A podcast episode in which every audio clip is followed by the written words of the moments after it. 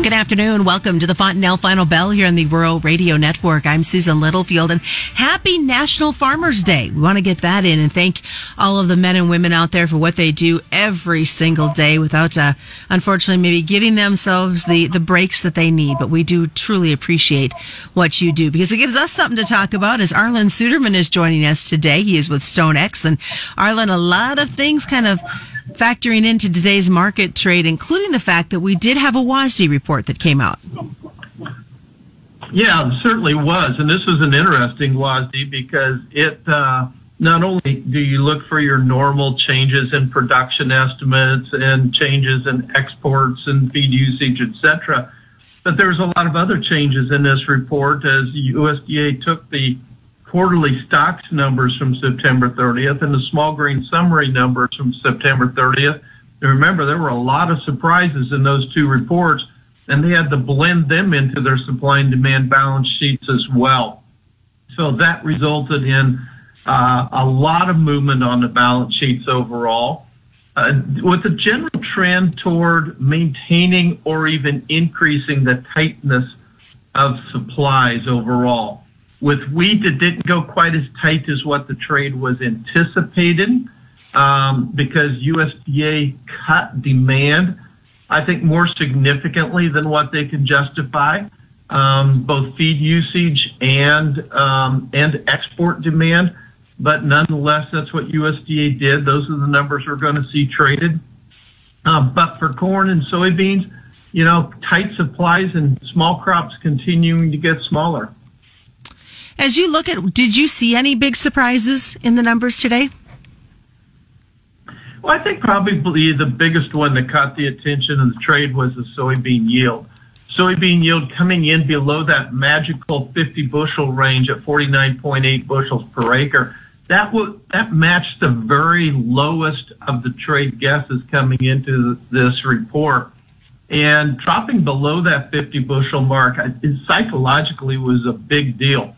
Now, USDA was helped out by the fact that their stocks number on um, September 30th report had old crop ending stocks 34 million bushels higher than what was expected. And so that carried over to the beginning stocks of this year. But then they still had to cut exports by 40 million. They did bump crush by 10 million in order to hold ending stocks at 200 million. They really don't want to go below that because that's kind of pipeline supplies that they want to be able to maintain. They think the market will try to maintain. Uh, you know, and if this crop keeps getting smaller, uh, then we're going to have more rationing is going to have to be necessary. Longer term, I think they are going to be cutting uh, exports more on soybeans, but increasing crush, all depending on the size of this crop and, of course, the size of the South American crop. So, having said that, what is that going to do to the basis for our guys right now? Well, basis really depends on where you're at. If you're along the river, basis is really crashing in many places because of the high barge freight rates. Uh, if you get away from the river, it really depends on what harvest is doing in your area and who the processors are. Uh, we're seeing some corn bases, for example, that really started to break when the harvest uh, started and now is rapidly coming back. A couple of reasons for that. First of all, especially west of the Mississippi River, we're looking at a production deficit. If you look at the major feedlot states, the production of corn, milo, and wheat in those states is down roughly a billion bushels this year. So while the yields may be better than some expected in some areas, it's still not enough. And based on USDA today, we're still getting smaller. And farmers generally are not in a position from a financial standpoint where they have to sell. So they're holding on. So we're seeing processors really starting to be concerned. Now, export demand is getting rationed. What's happening on the river combined with the strong dollar um, is rationing demand on the export side. That's allowing domestic supply uh, consumers, though, to continue to pay up and to, to battle for those bushels, and, and they're generally doing that. We do have a few spots where we're seeing basis break pretty hard. Those are generally areas where the demand isn't quite as good, and we're seeing um, production a little better than expected, and that's breaking the basis in those areas. But it's highly variable across the Midwest. So now that you've kind of had a chance, obviously today, Arlan, to look at those numbers, will we see any more reaction in the overnight trade into tomorrow's day trade, or was the WASDE report kind of a flash in the pan, and we've got some bigger things we need to look at? Well, the WASDE report is still significant, but unfortunately, I think this market is going to do what it's been doing and have a short memory and go back to trading headlines. It's been very headline sensitive lately. And by that, I mean what's happening in the Black Sea, what's happening in the economy. Tomorrow, uh, we get um, CPI numbers, consumer price index, or inflation numbers that come out. If that has a big impact on the outside markets, that could become the driver longer term, it still has to manage supply and demand, but unfortunately, we've been doing more of the work of that with the cash market lately than what we've been doing with the board.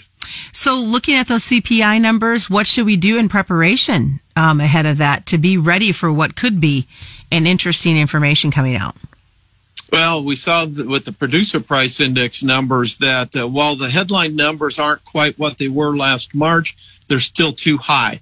Uh, the outside markets handled it well today. As long as there's no new surprises in tomorrow's numbers, I think they'll continue to handle it well. But we're noticing the VIX, the fear index, still staying high. So this is a market that's still very vulnerable to fear driving money to the sideline again. All right. Well, folks, stick around. We come back. We're going to continue to talk about those headlines that Arlan was just talking about. And obviously, barge freight numbers are jumping drastically, which means somebody's got to shop elsewhere. We'll take a look at that and a whole lot more as we continue with the Fontanelle Final Bell on the Rural Radio Network. Let's get another Fontanelle feature. I'm Joe Gangwish with Fontanelle Hybrids. We're going to visit with Eric Guasini as part of the three-man crew for Peterson Livestock based in Oxford, Nebraska. So Eric, you used to be a district man for Fontanelle Hybrids. Now as a dealer, tell us what makes Fontanelle stand out above other local seed brands. I think a lot of it, as far as what really makes Fontanelle stand out, is our product lineup dealing with Bayer and what we get from a genetic lineup. In my area, it's a lot with soybeans specifically. We've got a big issue with iron deficiency chlorosis, um, and we've got several different beans, different maturities that work extremely well going up and down the hills.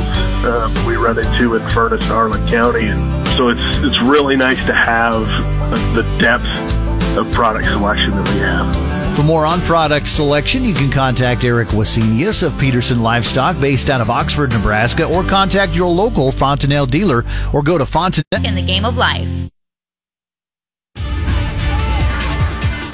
Welcome back to the Fontanelle Final Bell here on the Rural Radio Network. I'm Susan Littlefield, continuing our conversation this afternoon with Arlan Suderman.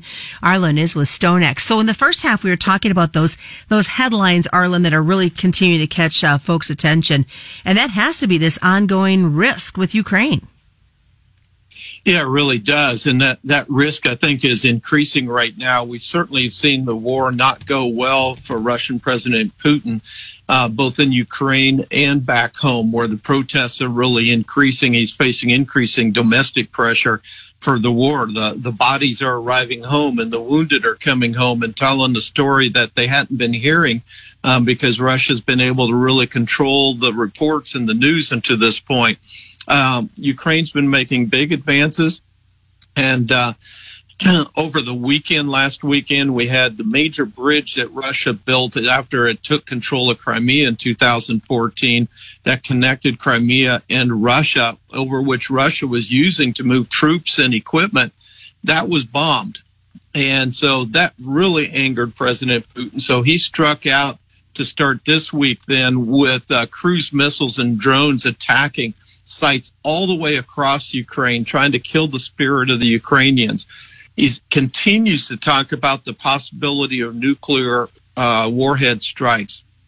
Now, he probably won't do that, but the very fact that it's almost on the daily uh, news that uh, that's a possibility that uh, people worry that he just might not be thinking logically enough to do that has the markets concerned because, yeah, obviously a nuclear strike would be devastating for people in the area but it could also sterilize the ground and contaminated highly productive crop ground in the region, as well as any grain that may be stored in the region.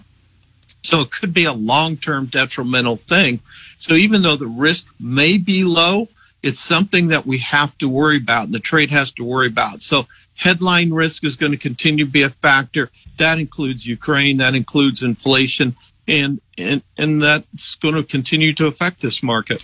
And the barge tractor effect, we've been talking about this for almost a week. It continues to back up along the Mississippi River. I'm sure those freight numbers are getting astronomical. They really are. And as a result, we have some shippers that are switching to rail, and that's pushed the rail freight up by $2,000 a car or so in some places. So it's it's not a good situation at all. It's the worst timing we could expect for it any time.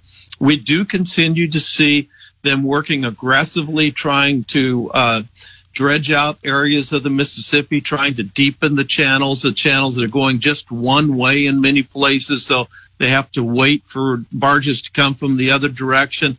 One gets grounded, then it can back up. In some cases, we've seen over 2,000 barges get backed up. So it's a real concern and a problem that is affecting us. And you add that to the strength of the dollar, it is hurting business. Uh, we've seen China over the past couple of weeks divert a lot of their purchases uh, to back to South America again. Now we did have them purchase uh, 18, 19 million bushels of soybeans. That was reported this morning in the last 24 hours. Um, but a lot of their purchases, uh, their purchases are from the United States are still well below what we'd normally expect for this time of year. And uh, so I think we're going to eventually, if if it keeps raining in Brazil, see that export target go down. On the livestock side, could we see a push on this cattle market to add some pressure to, to continue to try to move higher to get some profitability back? Yeah, it, it, that is, you know, we're seeing some of that firmer cash this week. That's encouraging. Um, but overall, we are pushing with bigger slaughter rates and heavier weights. We are pushing the smaller numbers back further into 2023 than what we anticipated. We thought we would see the tightening numbers start this fall and get worse as we go into next year. Um, but we continue to kind of push that back a little bit. We still see it coming. We're still aggressively killing cows out there and reducing the size of the breeding herd. It's just the question when is it going to hit? Probably not quite as early as what we thought. And obviously, uh, continue to see the, the basis and how that's changing, affecting the feedstuff purchases as they try to keep the feedlots as full as possible. Yeah, that's exactly right. And uh, we were seeing more wheat being fed um, than what USDA was seeming to indicate because of the lack of corn, simply because corn basis was so high when you're still uh, buck fifty two dollars in the western feedlot belt for corn overs.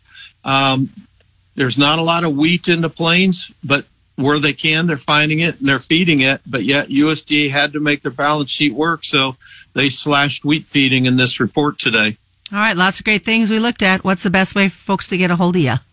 StoneX.com. We're over on Twitter. My handle is Arlan, A-R-L-A-N-F-F-101. Thanks so much. Arlan Suderman's been joining us today for the Fontanelle Final Bell. Lots of things that we talked about. Make sure you follow on Twitter. He's got a lot of great information throughout the day. And as we always remind you, commodity futures and options do involve a substantial risk of loss not suitable to all investors. And that's the Fontanelle Final Bell brought to you by Fontanelle Hybrids and all your local dealers on the Rural Radio Network.